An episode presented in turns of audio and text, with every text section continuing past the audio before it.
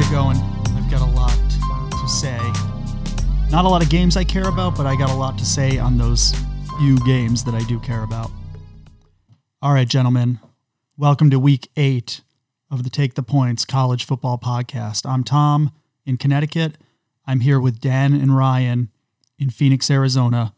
Before we start talking about football, gentlemen, very important music news.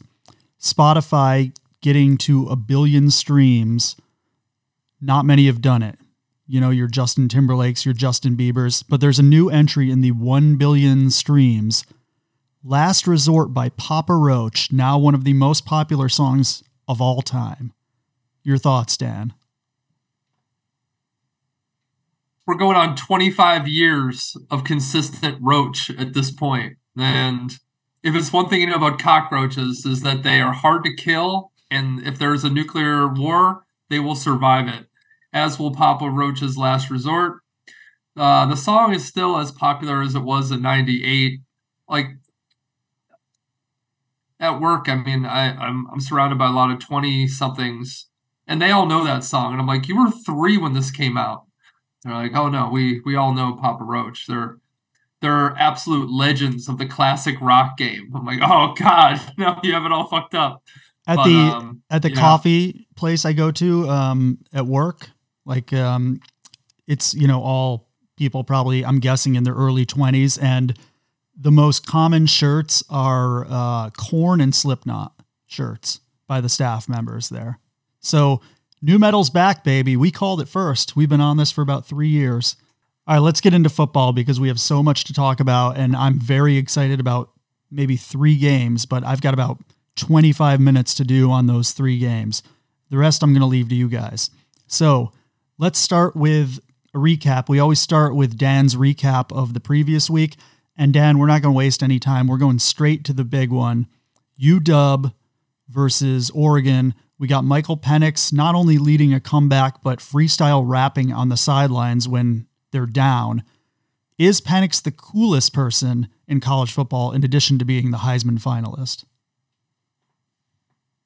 Pick the points isn't always right, but we've been right about Penix for years. We were right about Washington. Um, they actually opened up at 100 to 1 to win the national title in January, and we definitely should have bet that.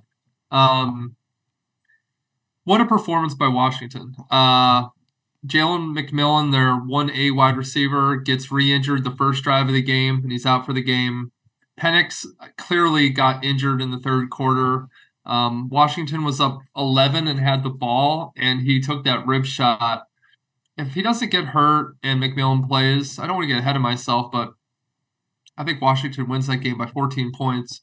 Um, going forward, obviously, Penix and McMillan both need to be healthy for Washington to try to run this table. Um, but what an amazing game. It's what college football is all about back and forth. Oregon's really talented, uh, really impressed with their running back, uh, Irving.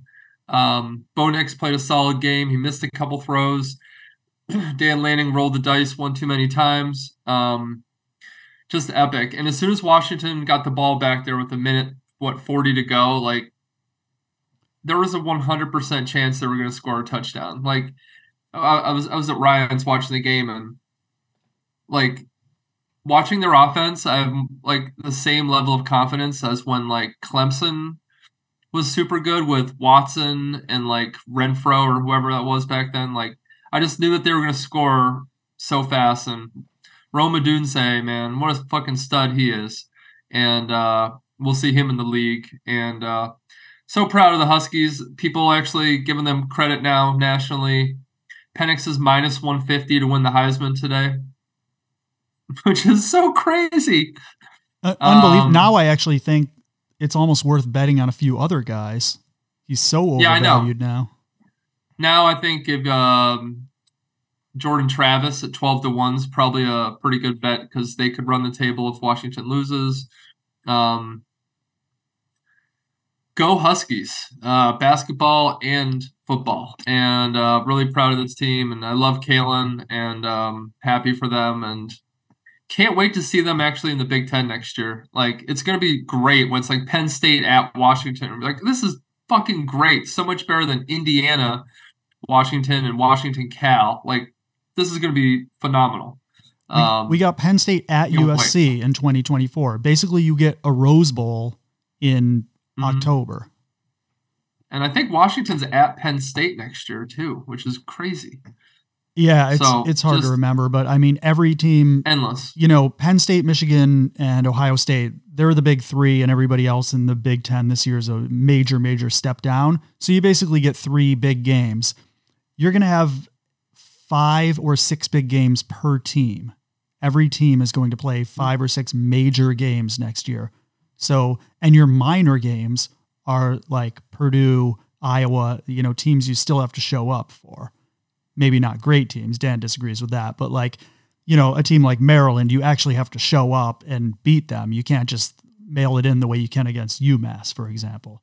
So, right, you know, it's it's now like the SEC. You got to be there every week. You got to be on your A game most weeks if you want to win. And um, yeah, every week is a potential landmine. Might be great.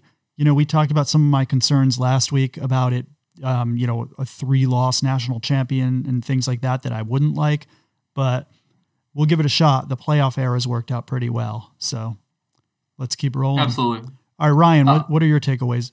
Oh, Dan, one more thing. Go ahead. No, sorry. Uh, uh, there's some other great games. Ryan can talk about whatever. I do want to tip my cap to Coach Pat Narduzzi and the Pitt Panthers for beating undefeated Louisville by 17 points. Who would have seen that coming? All three of us with Pitt money line as the pick last week. Very good job. We've been paying attention to Pitt with a with a close eye the past five years or so, and it's finally paying off. I fully expect him to lose this week. We'll talk about that later. But uh, yeah, Nard, nice job. Nard Dog did exactly what we expect of him. It's why he'll be a great coach at Michigan State next year, and it was excellent. So, Ryan, anything else you want to talk about from Week Seven? Well, since Dan already covered Penix and Nard Dog, I will uh, go with the third, the third biggest story to me last weekend. TCU is going to be a play for the rest of this season with freshman quarterback Josh Hoover. Mm-hmm. Tom, in his first career start, he was 37 of 58 for 439 and four touchdowns, two picks.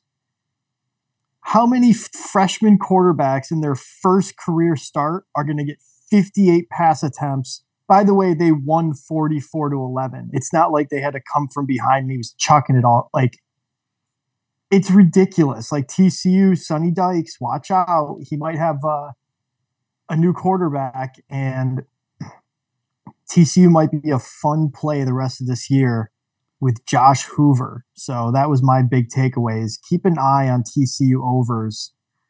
If they're going to throw the ball 55, 60 times a game, it's going to be fun.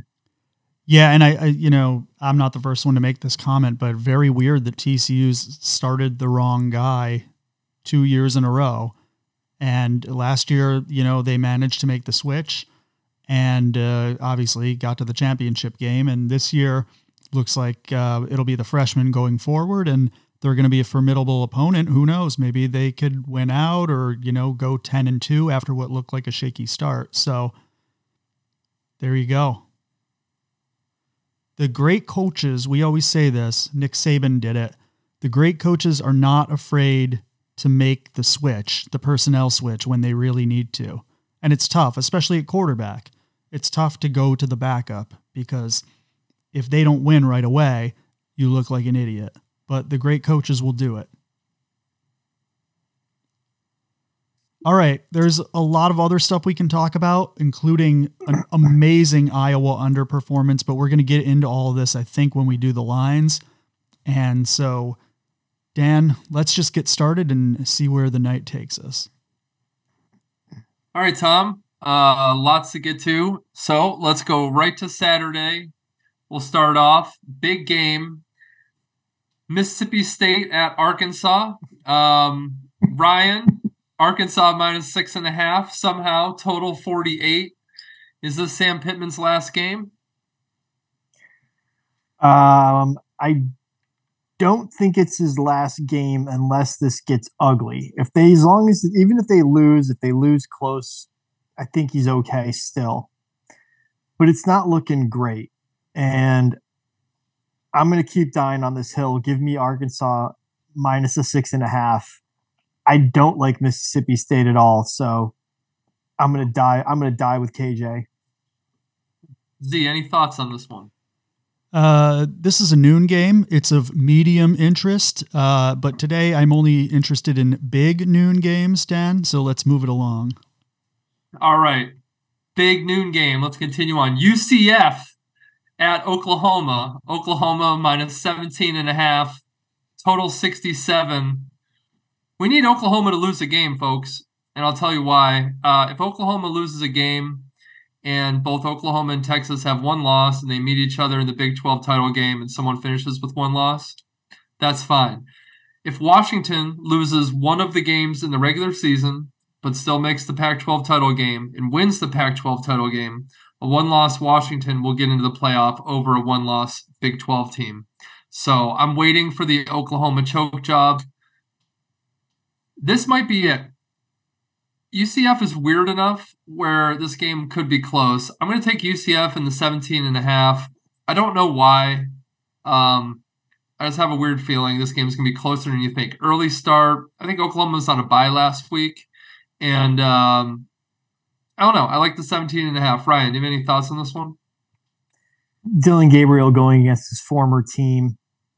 Fuck, forgot about that he's gonna yeah it, it, this is gonna be a slaughter i think gus malzahn doesn't know what the fuck he's doing I, i've not placed this bet yet i may not place this bet thank you for the correction tom any thoughts on this before we get on to other big 9 a.m games getting getting bigger but not quite big enough for me to comment yet next all right fine okay um all right fine penn state at ohio state Ohio State minus four and a half. Total 45 and a half. Ohio State 6 and 0. Uh, they beat Notre Dame, who we don't know if they're any good or not. Still can't tell, even though they waxed USC. Um, Penn State's look great, but they haven't played anybody either. Um, Drew Allar, first really big road game for him. Penn State seems to have the team finally to beat Ohio State. I'm not sure if I have the balls to pull the trigger. I need a bold prediction. And let's start with Ryan with a bold prediction for this game. I mean, the boldest prediction I can make is that what I said, I think, in week two or three on Take the Points. Drew Allar's the best quarterback in the Big Ten. And this is how teams win games is the quarterback, the best quarterback shows up. I think they have the best quarterback. And I think Penn State wins this game outright. All right, Tom, it's your forum. Go right ahead, enjoy. Ah, uh, this isn't big enough. I'm looking more at like a UNC. No, I'm just kidding, of course. This is the one game I'm looking forward to most so far this whole season as a Penn State fan, but also just as a college football fan. Oregon Washington, we said was the first like big marquee game of the season. This is the second. This has just such immense implications. There are, of course, tiebreakers and ways that the team who loses this could still make the Big Ten championship, but it really puts you at a huge disadvantage. So you really need to win this game if you want to be in the playoff picture. So the stakes have never been higher.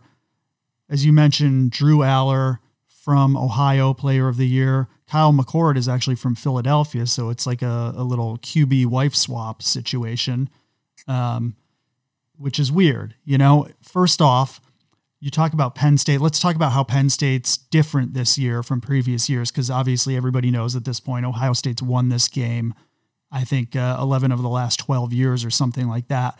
And it's been very competitive, but Penn State just can't quite get over that hump. And that's been the story the last few years, and especially leading up to this year. Like, when's Penn State actually going to go from a very good team to an elite level playoff caliber team?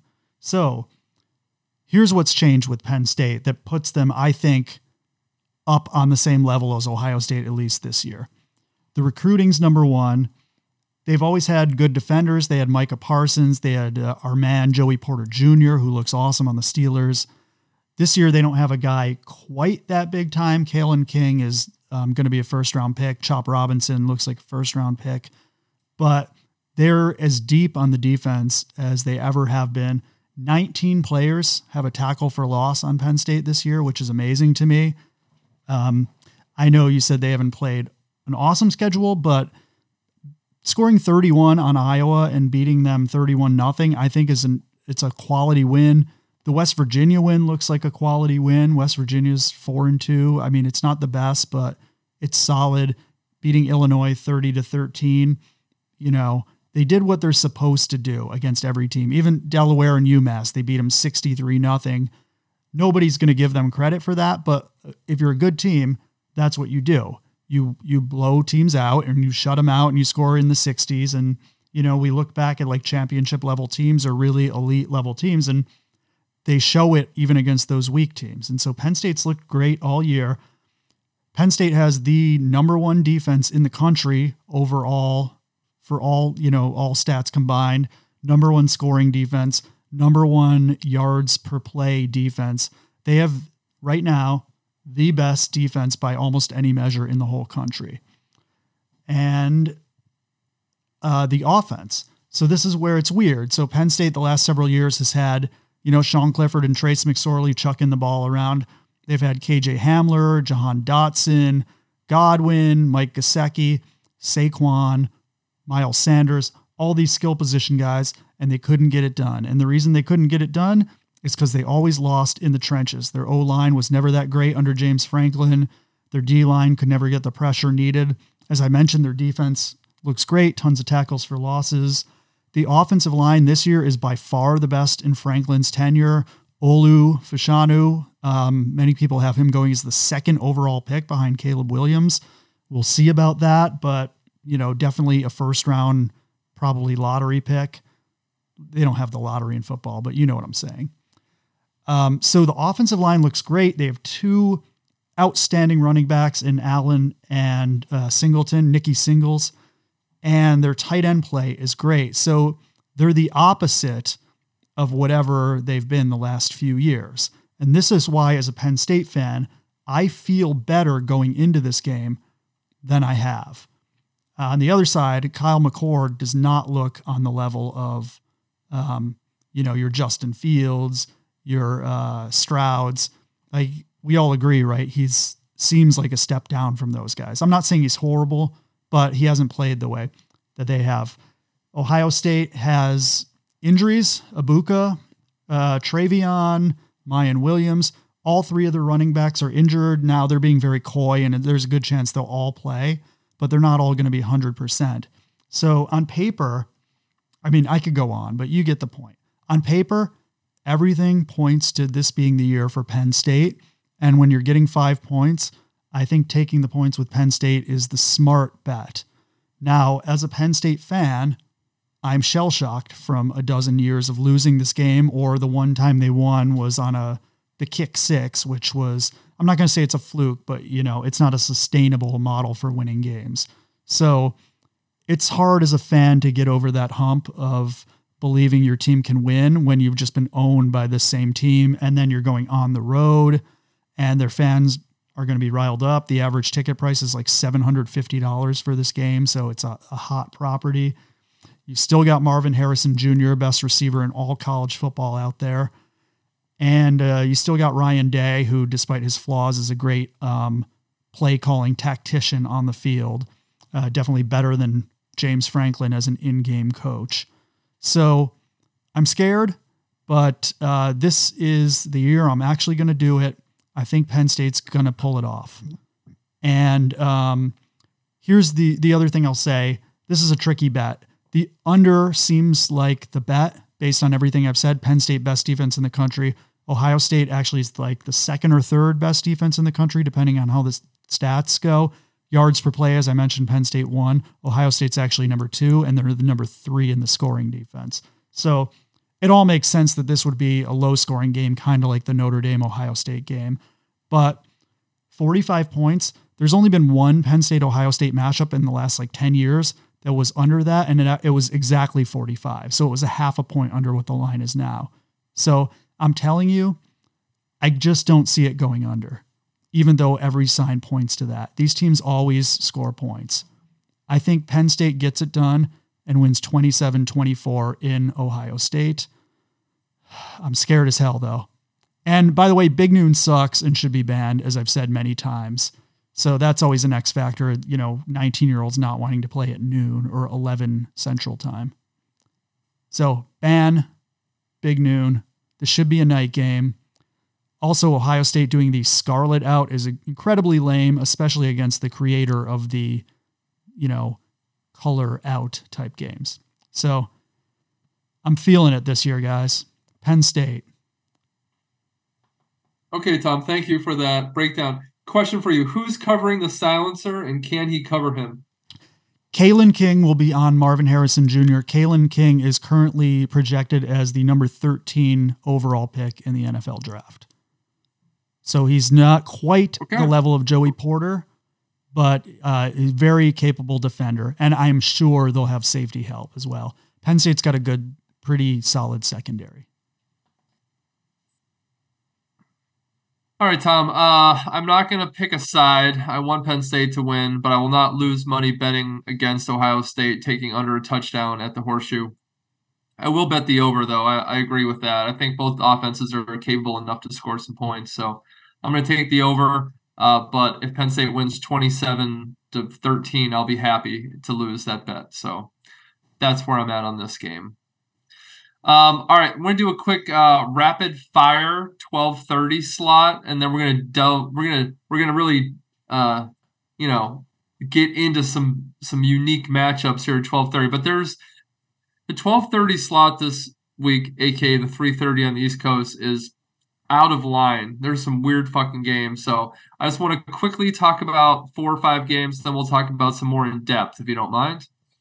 All right, uh, South Carolina at Missouri. Ryan, is Missouri for real? Seven and a half, total 59. No, Missouri is not for real. Uh, I do not believe in them. I have not believed in them for the last two seasons. I just I don't see it. And I'm going to go ahead and take the points. Or no, okay. they're they're favored. Yeah, seven and a half. Oh God, yeah, I'll take the points. Okay. I like the over 59. Both defenses are not great. Uh, we saw LSU score a bunch on Missouri. South Carolina's given up a ton to everybody. I like over 59. All right, let's continue on rapid fire. Wisconsin at Illinois. Wisconsin minus two and a half, total 41. Tom, does this game get to 41? Probably not. I had a really hard time with this. I thought it's a potential your opinion is wrong game. No, it's not. I don't love either of these, but I think Wisconsin, God, it's so hard to pick either of these teams. Just stay far away, everyone. Stay away. The under is probably the bet if you have to. Very good, Tom. All right. Northwestern at Nebraska, total 40 and a half. Tom, will this reach 40 and a half? All right. Now, see, the problem with the last game, Wisconsin, Illinois, it's a little too good. It doesn't qualify for, you know, the the sick in the head Big 10 fans. But there are some games for people like me who love the Washington Oregon games, love the Penn State Ohio State games, and also love Iowa Minnesota type games this is more toward the latter. This is going to be one of the ugliest games you see all year. Uh, I guess Nebraska's. I didn't watch Nebraska last week. I don't know how uh, new quarterback Heinrich Himmler III did, but he seemed pretty bad on paper. So I don't know, man. The under's got to be the play, of course, but it's hard to imagine Northwestern beating anyone this year. They're pretty bad. All right, Tom. Uh, I'm gonna have to penalize you for that segment. This is a rapid oh, fire long. zone. Okay, we don't have I'm time sorry. to talk about this in detail. All right, I'll All right, I'll, I'll get... be good, but if you put Minnesota Iowa in the rapid fire, I'm going nuts. I'm not. I need I'm 20 not. minutes on that game. I'm saving it quickly. South Florida at UConn. South Florida minus one and a half. Can UConn get this done on Saturday, Tom? Yes. Okay, good. Nice and short. Well done. And Ryan, Pitt at Wake Forest. Wake Forest minus one and a half, total 45 and a half. Two in a row for Nard Dog or classic Wake Forest easy money line here? Neither. This is the stay away. un, this is the stay away under game. No one's scoring in this game. This game, the highest this game can get is 17 13. Doubters. Right, doubters. The Christian Veilleux doubters. Veilleux. Pitt's getting bowl eligible, fellas. Get ready. And it starts again. Well, it started last week, but it continues this week. They're gonna go six and six and end up in the like Sun Bowl out in El Paso. I'm looking forward yes, to it. That, which they were last year, by the way. hundred percent correct. It's that or the Belk Bowl. No others. Fantastic. Okay, now let's dive into a couple other 1230 games in more detail. Washington State at Oregon. Uh, are you guys aware that Arizona went to Washington State last week and won 44 to 6 and beat yeah. ranked Washington State by 38 points? Their new freshman quarterbacks thrown for over 300 in every game playing Arizona, USC, and Washington State. Washington State as a team ran for 30 yards on 25 attempts, and Cam Ward was held under 200 yards passing. Something in the water down in Tucson. Well, there always is something in the water down in Tucson. There's weird people down there, but there's something else positive in the water this time going on in Tucson. Uh, will Oregon have a hangover, or will they absolutely blow the doors off of Washington State this week, Ryan? Oregon managed 20, total 61 this is such a hard game because it, it both teams looking to rebound. Oregon after a crushing, you know, heartbreaking last second loss. Washington State just getting embarrassed at home. Now they get to get the hell out of Dodge and get on the road. I think Washington State's going to put on a pretty good show. I think they're going to keep this game competitive. Oregon looks looked really good. I love that run game. Bucky was just uh, really, really good. If he can repeat that, it'll be close. The back door will be open, but I kind of like Washington State to cover this. I have no idea. I'll probably lay it with Oregon. Uh, if Arizona's D line was able to shut down Washington State, Oregon should destroy them.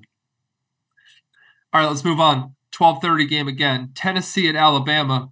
Bama squeaked by Arkansas last week. Tennessee's five and one ranked 17th somehow. On paper, this is the number 11 ranked team hosting the number 17 ranked team. Alabama minus nine and a half, total 48. In reality, it's like the 24th ranked team at the fifth ranked team. Um, I'll take this one. I love Alabama in the spot. I think that line's too low based on what happened last week. I think Joe Milton sucks.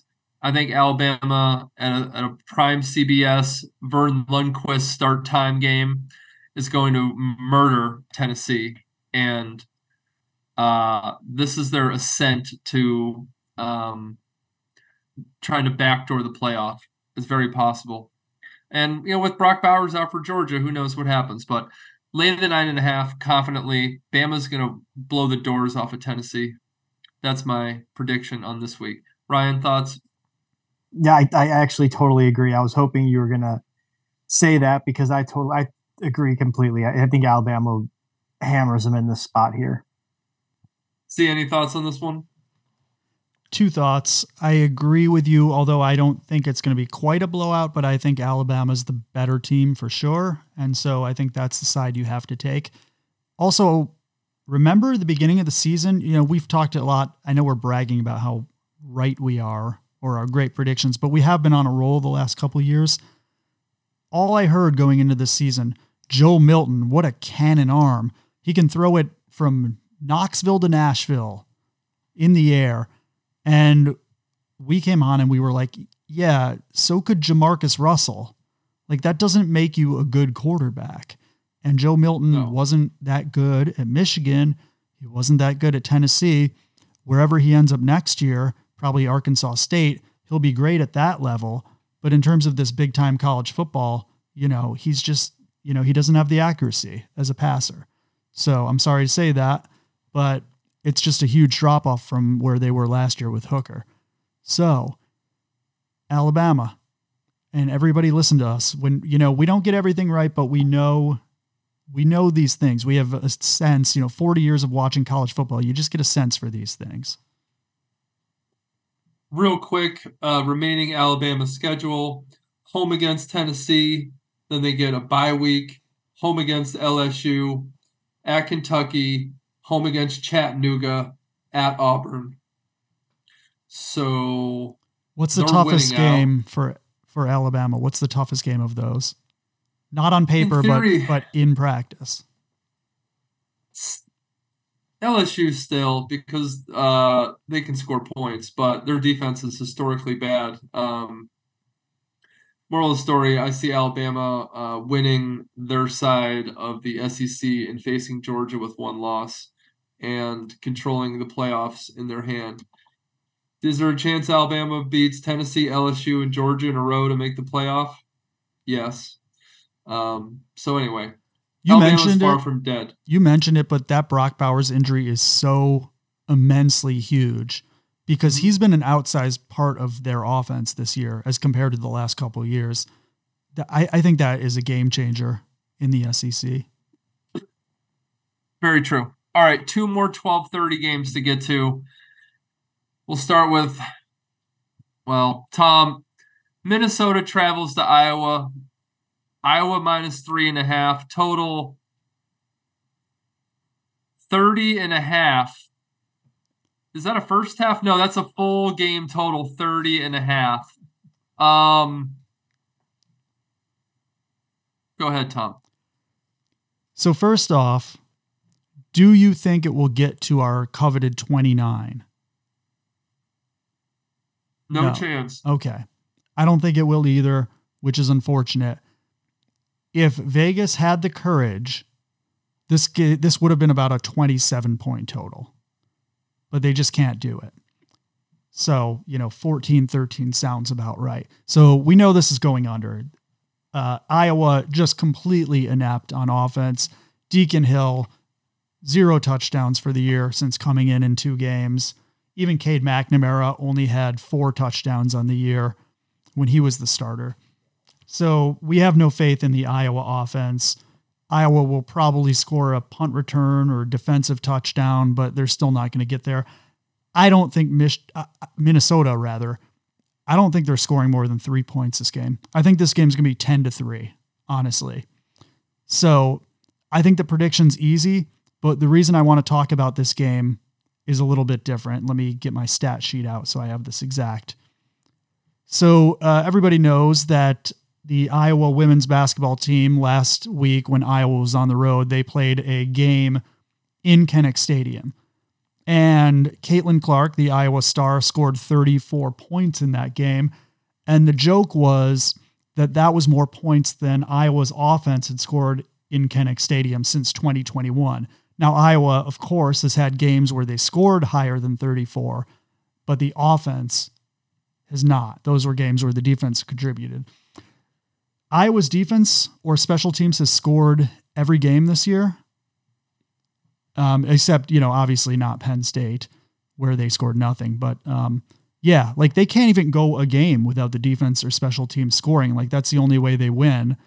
People are wearing shirts of the punter to the game. But here's the stat that I wanted to Google after I heard that Caitlin Clark thing.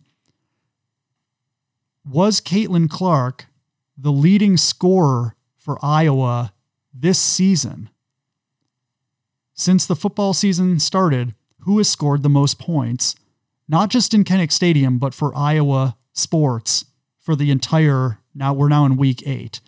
34 points. Do you guys want to make a prediction? Has any player on Iowa scored more than 34 points? No. No.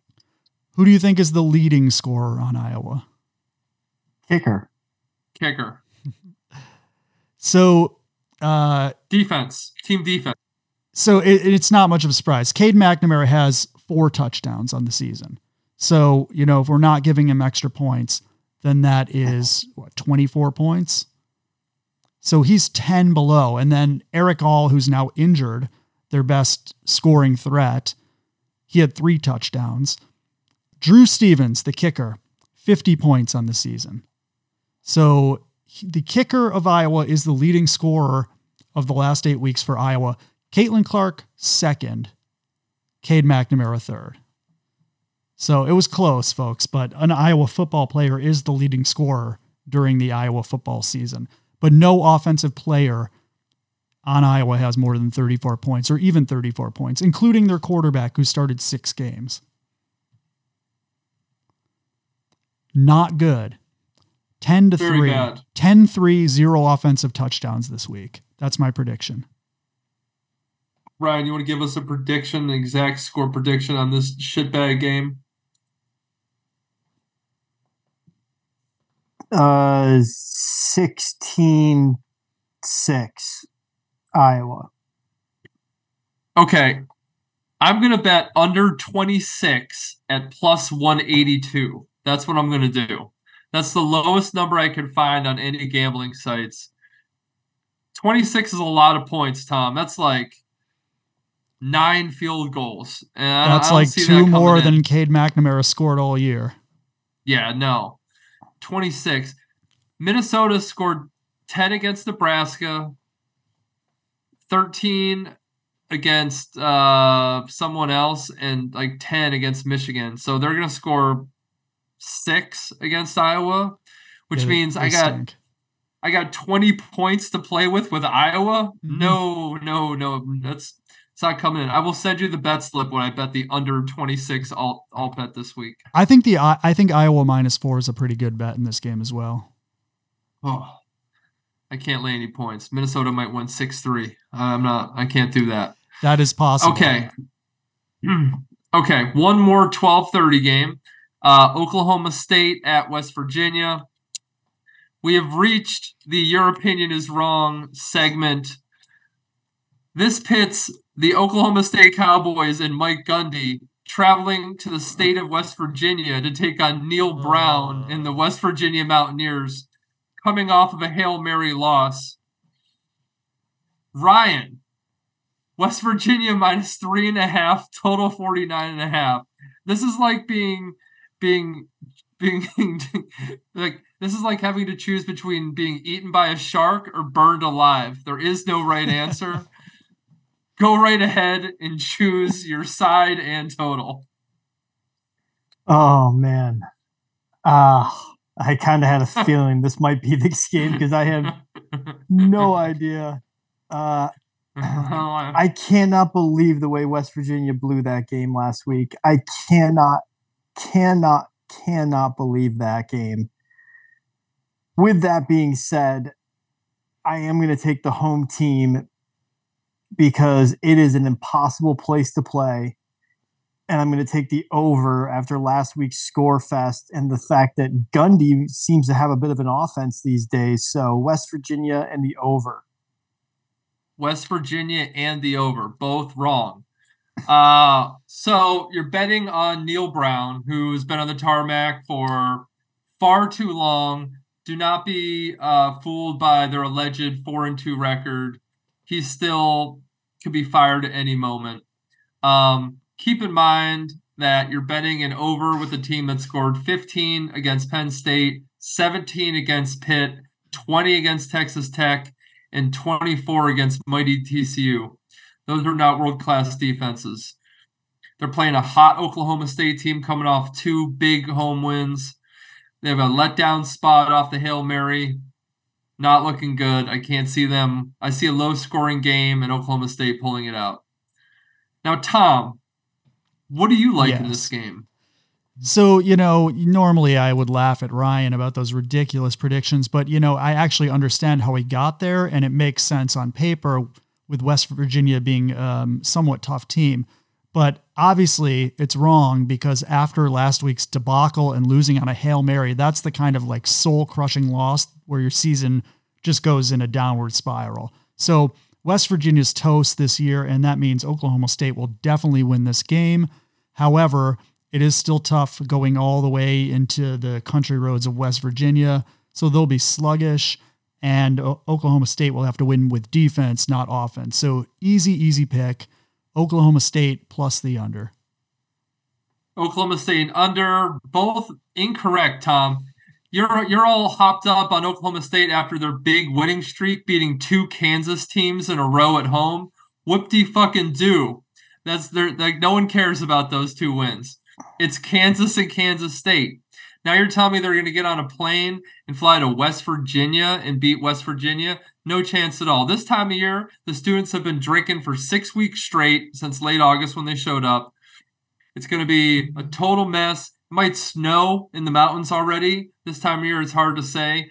And you like an under? Wrong. Uh, Kansas uh, game last week, 71 points. Uh, week before that, uh, I, Iowa State scored 34 on Oklahoma State.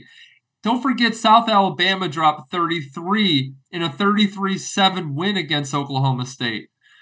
Last week, there was an 80 point score in the West Virginia Houston game. So, how is that going to stay low? Bad picks all around, guys. I don't know what you're all thinking. Can Enjoy I just add, you know, of course, I love this segment, but here's how good this segment is and how accurate you are. And first off, you get so much more data as we go later in the season, so your rebuttals get better and better. Um, you totally just shot us both down in ways that made me feel even stupid, even though I picked it as a joke. Like I felt like an idiot as you're doing that explanation. So it's not only funny, but this week it is 100% correct. You cannot pick anyone. No, that, that game's really, really fucked up. I mean, both teams have scored, have had low scoring games and high scoring games. They're Jekyll and Hyde teams, Jekyll and Hyde coaches. It's in West Virginia, easily the weirdest state in the union by far. Uh, I mean, you can't bet that game. It's impossible to bet. So, like, Vegas is like, okay, uh, home team minus three and a half and total 50 Good luck. I, I want to try. I want to try something so here. True. I want to try something. I want you both don't say anything, but in your heads, think about the total points you think will be scored in this game between both teams. And then I'm going to count to three. I want us to all say our numbers at once, and let's see how close or far off we are. All right, ready? Here we go. One, two, three. 36. 63. okay. All over the map. I said 36. Okay. 36, 63. I said 58. Someone, um, um, let me make the make a note here. Are you guys are some we'll, you guys are somewhat close, but I had a feeling that, right. that we were going to have about a 30 point swing. Tom 36, Dan 58, Ryan 63. All right. Okay, let's see. great. Whoever's whoever's closest gets a slice of Altoona pizza on the loser.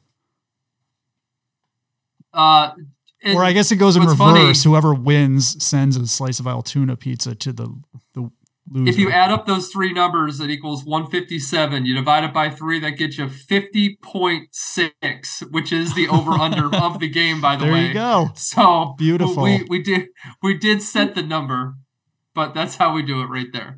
Isn't it funny um, that I was so bad and math was by far my worst subject growing up, and now I, I was at work the other day and people are asking for numbers and I'm blurting them out. And it's like, oh, you're pretty quick with math. And I can't tell anybody that it's all because of gambling.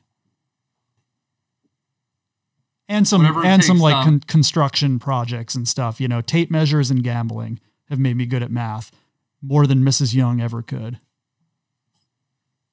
Whatever it takes, Tom. Okay. Uh, you know what? Let's uh, stay at twelve thirty real quick. Let's go to the MAC. Uh, you know, we got to start paying attention to the MAC, seeing that MACtion begins on Halloween night. By the way, they've been showing this other conference. This I don't know what conference it's it's been, but like Sam Houston and Jacksonville State with Rich Rod has been on TV, and Liberty and Louisiana Tech and New Mexico State's gotten more TV time this year than in the last fifty years combined. The Fun Belt, the Fun Belt has replaced the Maction. The Fun Belt's all fucked up. I've I've become a ridiculous degenerate, and I bet all these games. Like it's so random. Like you just close your eyes, you're like FIU minus four, okay, and there it is. Like it is. There's no research. Just bet twenty five dollars for something to watch. Uh, anyway, let's go to Central Michigan at Ball State. Central Michigan the the home and birthplace of the CTE gang uh, travels to Ball State, where Central Michigan's laying four and a half, total 41. Ryan, what do you got on the MAC this week?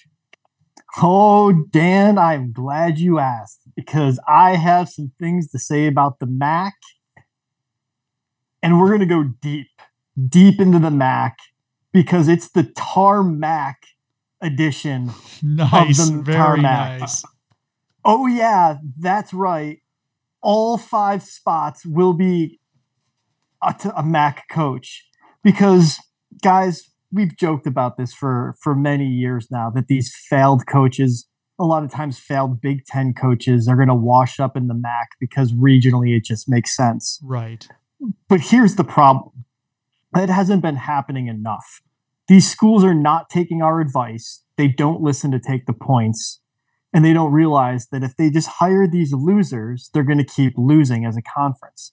They need to hire washed up good coaches. That's the way to do it.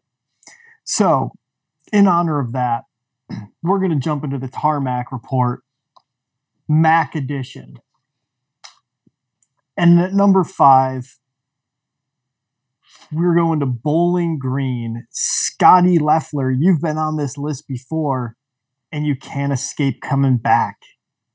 Three and four on the year, one and two in the conference. Maybe the most respectable of the group here, but still if you've been on the tarmac in three different seasons and you're still kicking around, it's time to go, Scotty. 137 points for, 186 against, minus 49 on the year. Not terrible. We're going to get to terrible, don't we worry. Because at number four, Lance Taylor, Western Michigan. Two and five on the year, one and two in the conference. 174 points for, respectable. 254 against.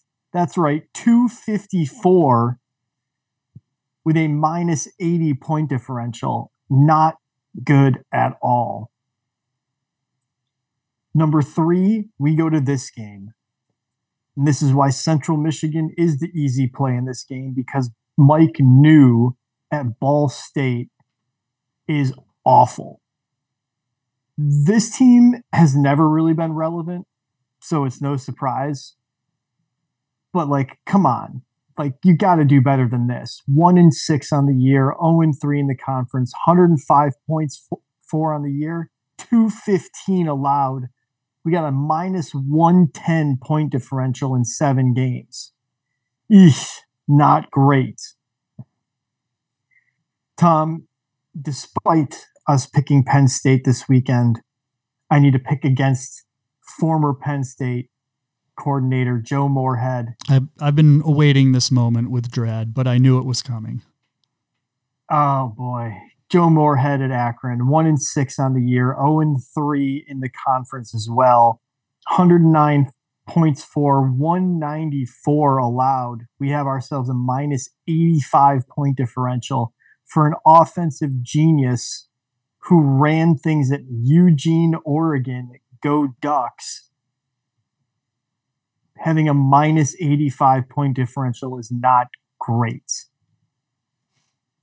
And at number one, the toilet of the MAC, Kent State, Kenni Burns.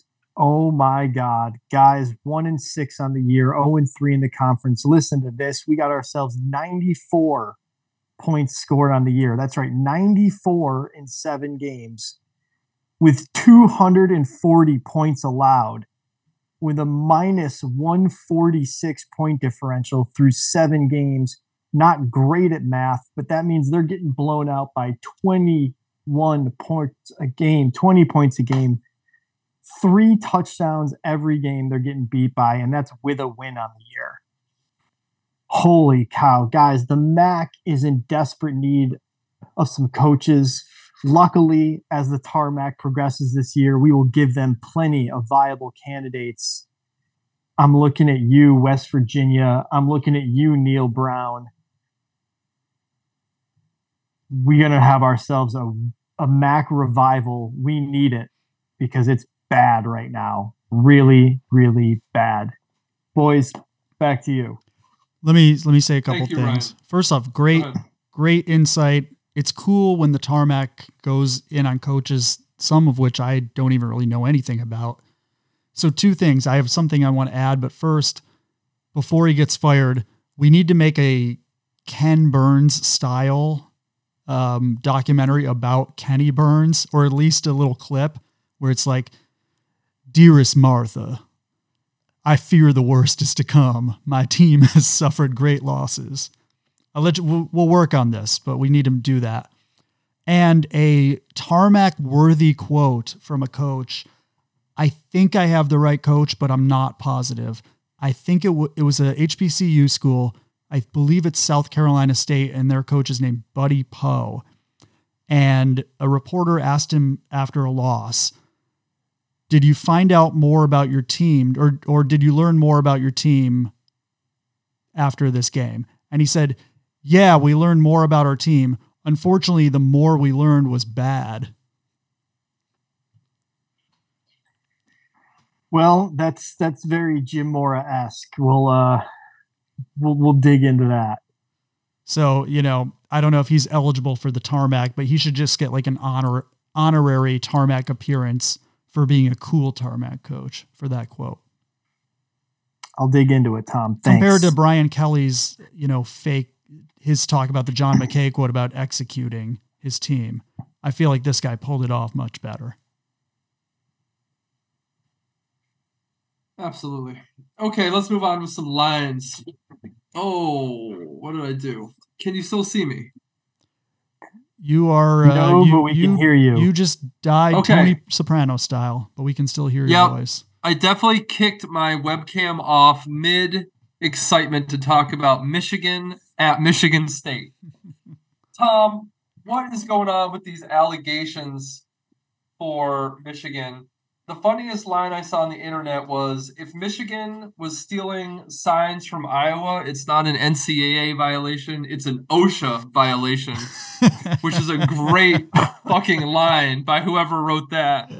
Um, I want to be friends with that person. Amazing, Um, amazing. I I have Yeah. not heard that. I haven't really dug into this until uh, Really a little good. a little before the podcast. The stealing signs is always it's always been a weird one to me because sometimes it just gets completely ignored and sometimes you're was it the Houston Astros and it it's uh tarnishes you you people think you're the 1919 White Sox or whatever.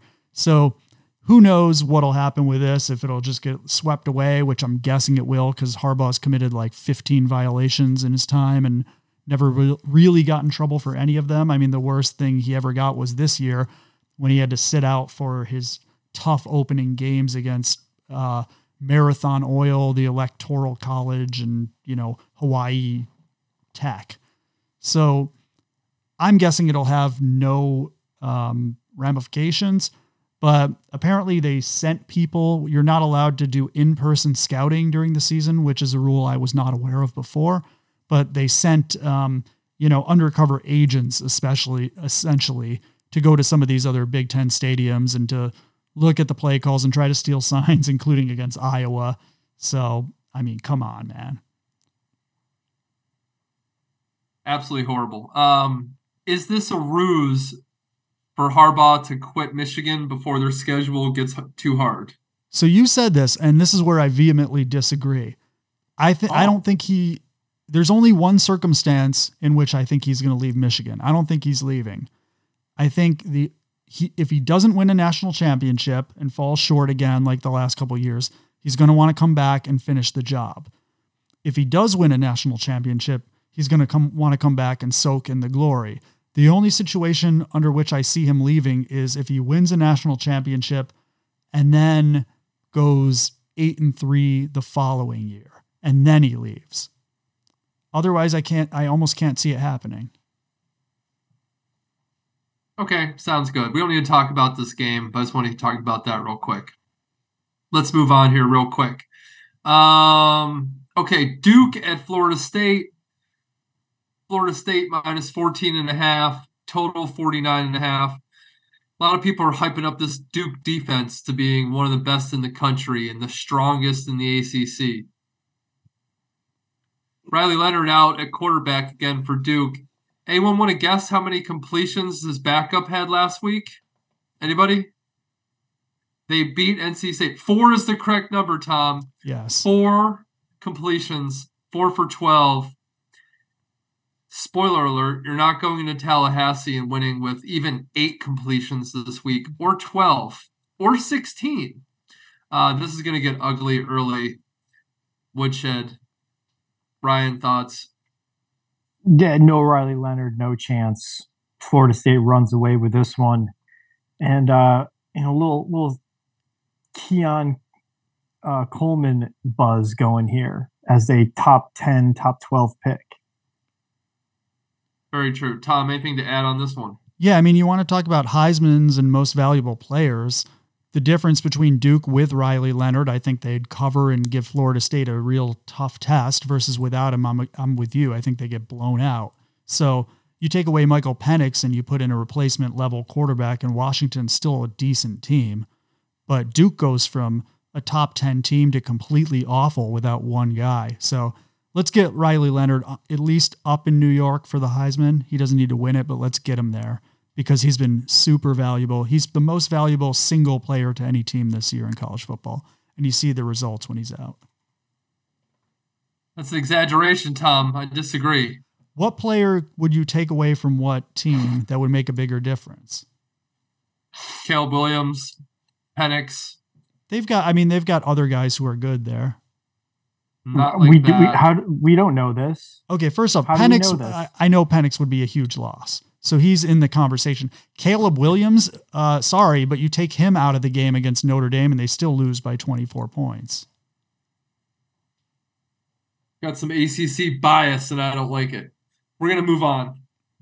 Drake Maye. If I'm number one pick, I'm taking Drake Maye, baby. I think you're right too. Um, I think Caleb might be a total prick too. Caleb we'll wants. talk about that. I don't know. line. It's hard. Yeah, it's hard to tell how accurate some of these reports are. But I saw a report that he's trying to get owners like a stake of ownership in whoever drafts him. He's out of his mind. Um, okay. Lock of the week right here. Army at LSU. LSU minus 32. No chance. You know you know Brian Kelly. You know he's waiting to beat someone 63 to nothing. They beat Auburn last week 48-10 by 38. Army got shut out 19 nothing last week against Troy.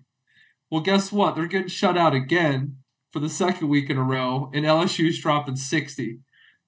I have no problem laying this 32. I'm going to take the highest alt line I can find with LSU as well too. They score in every possession. I'm guessing 55 to 3. That's my prediction for this game.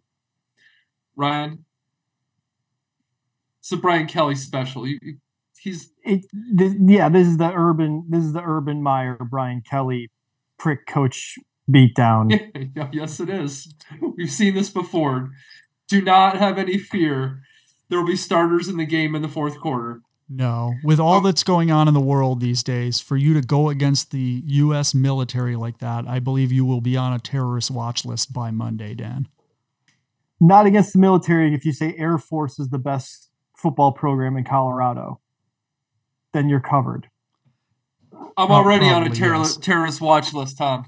I'm already on the list. I can't I can't be on there twice.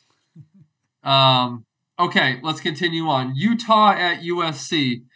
Someone had a good quote. They said, you know, Oregon, Washington, USC all vying to be the the, the, the, the top team in the Pac-12 while Utah's just sitting there with a hammer waiting to smash them all in the head with the with the with the hammer later this year, which is probably true. Um, Correct.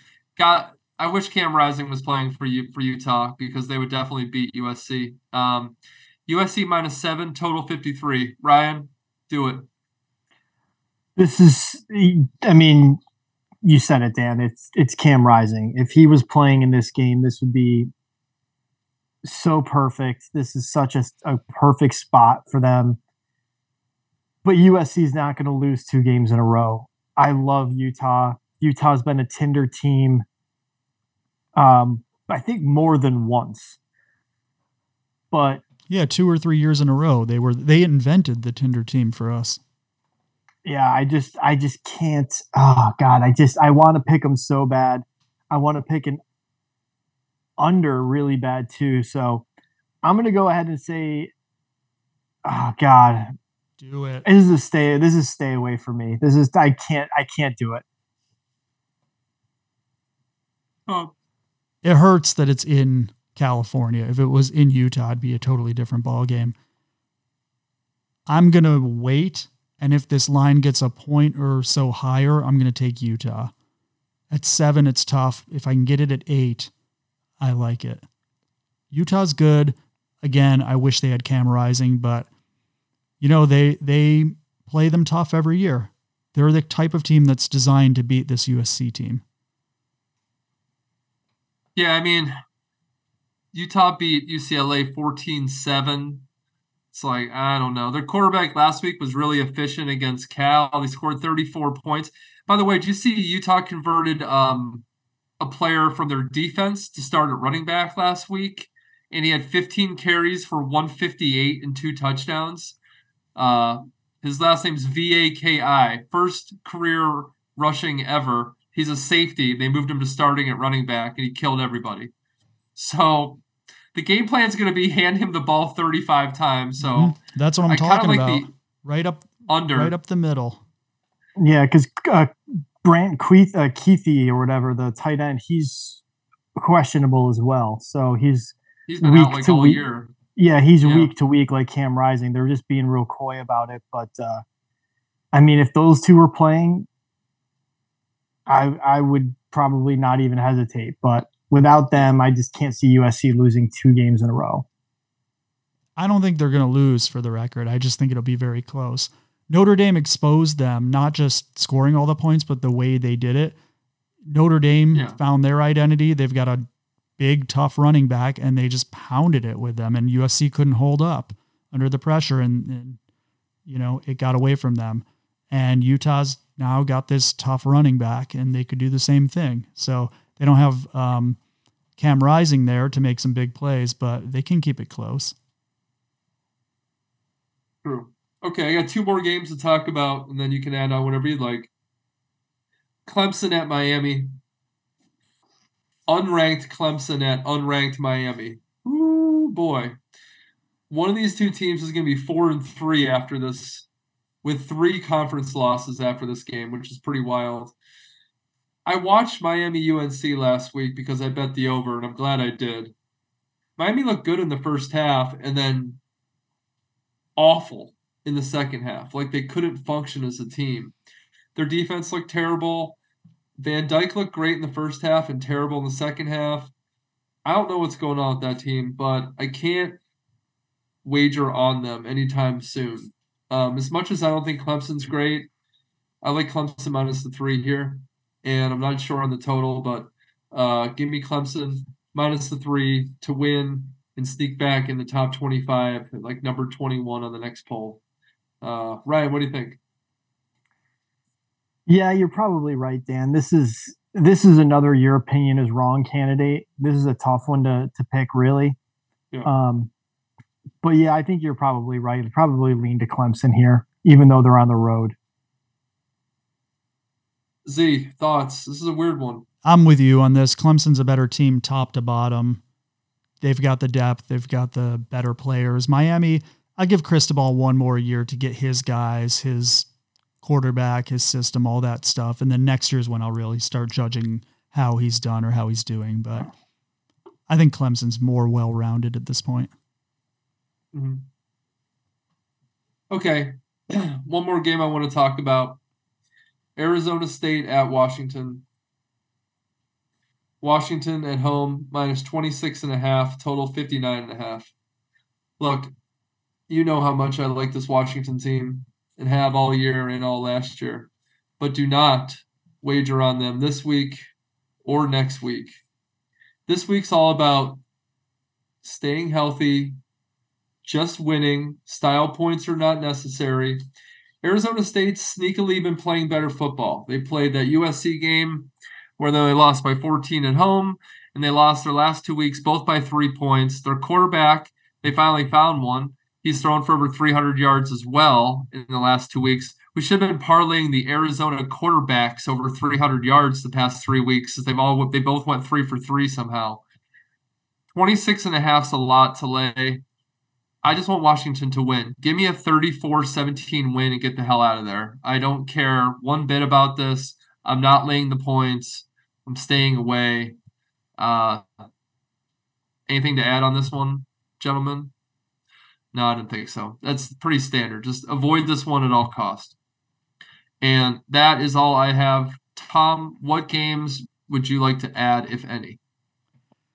Well, we kind of um, glossed over it, but I do think Michigan is going to run all over the little brother Michigan State this year. Michigan State just doesn't have it, and Michigan is um, best best in class in the Big Ten so far. So I, I think they crush them. Another kind of forty-five to seven type win. Ryan, anything to add? Um, Ole Miss at Auburn. Auburn sucks. Uh, Ole, Ole Miss, it's less than a touchdown, minus six and a half. I mean, if you can get it for under a touchdown, I think that's a really good play. I really think Auburn's in rough shape. Um, speaking of in rough shape, Trent Dilfer, UAB, they're terrible as well. Memphis with a bounce back game after that, giving away the the Tulane game last week. I think they bounce back on the road, go down to Birmingham, and uh, that's another minus six and a half. So you can get both those games under a touchdown. I think that's a nice little parlay there. So that's my play this week. I like the um, Memphis game a lot and Lane. All right. Uh, that's all the lines I have for this week. Tom, any final thoughts? I don't really have anything non football I really want to talk about this week. Sorry, I was going to say it's the worst NFL season uh, statistically in like 25 years, for real. Like Sucks. lowest scoring, um, red zone efficiency. It's just sloppy. There's nobody practices anymore in the season 17 games so never it, it's it's devalued a little bit of the regular season yeah, it sucks. Injuries. It's it, it's absolutely like this past week was the worst football ever. I mean, you have like Chiefs Broncos Thursday night. That should be good, right? 19-8.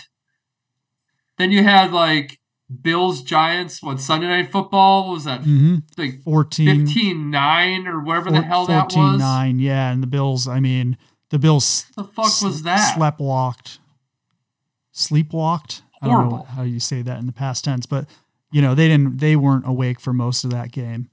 And again, it, I guess it makes sense. 17 games, got to go to London, got to come back from London. It's a team no with a backup quarterback who used to be on your roster. No practices, they don't care. Josh Allen's off filming commercials and TikToks and shit. So it's it's so bad. I and think, um yeah. Did you see how much the contract extension is for Roger Goodell? Did anyone see that number? No, he got a contract extension. Three years, seven hundred million. Jesus. Well, he's done such a great job, Dan. Almost two hundred and fifty million a year to be commissioner. Two fifty million. Jesus. He's he seems like a guy who really cares about the average man and can relate. I'll know? I'll do it for two forty.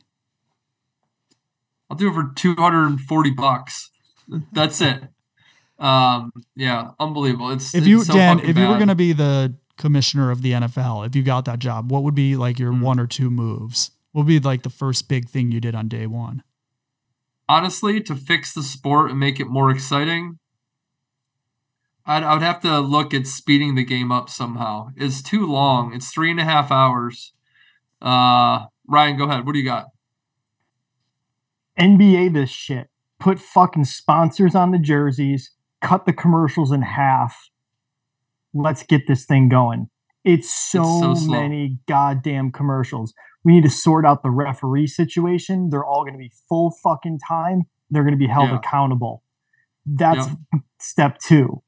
Enough of these old guys running around with chains. It's all going to be microchip in the ball and upstairs will tell you if, it, if it's a first down just like in soccer they tell you mm-hmm. if it's offsides or anything they're like hold on yep it was offsides we we uh we have the film upstairs like we don't need any of that shit Um, that would be my move. Yeah, I don't is know. I, I didn't even think about microchips and such, but like getting all the refs together and figuring out a way that we can enforce player safety and you know make sure that everything's fair while reducing or almost eliminating the flags. Like like how do we make this work where there's not a flag on every play? I'm looking at like there should be, you know, 6 to 8 flags in the whole game probably. And if we have to change You the rules, to- if you have to allow a little bit of holding, I, I'm okay with that. Yes. I think we got to be more lenient on the rules. You know, yes. the the hitting people in the head stuff. You know, part of it is just defenders are stupid, and like you can make all the rules, and they're still going to go smash people in the head. And so you have to enforce that kind of stuff. They can end people's careers, but like the little jersey grabs, the people complaining. I was I was amazed they didn't call a flag on that last Bills Giants play. But then I thought about it. I'm like, well, it shouldn't be a flag, but I've just gotten so used to them calling everything that I was waiting for Yeah. So I I just I would allow more you know flags con or allow fewer flags more contact more you know go back to the way it was a little bit especially with some of these like jersey grabs and Yeah. cheap holds and defensive holds and all that shit and then you're right microchipping the ball stuff like that anything that can speed it up and reduce the amount of flags and it all goes together Yeah. Um, I mean, obviously, there's been a lot of changes to benefit the offenses, and I think you could change that a little bit. I think there should be less defensive holding. Uh, uh, pass interference shouldn't be a spot foul. It should be 15 yards. And then on the offensive side, like there's some stupid old rules that you can get rid of, like illegal man downfield. Like just get rid of that. Uh, Yeah, who hold- cares? Like What's- offense.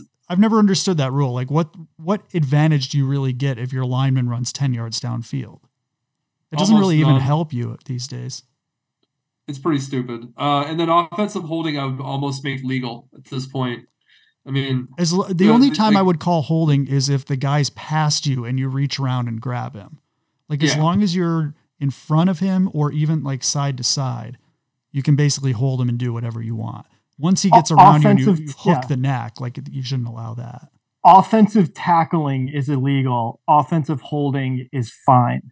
You just Yeah. can't tackle the guy. But if you want me to grab them here, grab them there, we're good. totally fine. No, yeah. yeah. s- speed it Offensive up. tackling is the new holding. The other thing, let's make some new jerseys that like you just can't grab. Like let's make some skin tight jerseys that you, your hand just slides off it, you know? It's pretty good. I like that. Dazzle cloth. All right. We'll think this more we'll think this through for a couple weeks, but I feel like we could have a whole episode fixing the NFL. I like it. All right, folks. Enjoy the games. Enjoy Penn State, Ohio State. Enjoy Iowa, Minnesota. Two ends of this beautiful spectrum that is college football. You don't get that in the NFL, just a bunch of milk toast games right down the middle. So we've got the highs and the lows, and they're all beautiful. And that's it. Tune in next week. Bye. Take the point. Take the point. Take the point. Take the point. Take the point. Take the point. Take the points. Take the points. Take the points. Take the points. Take the points.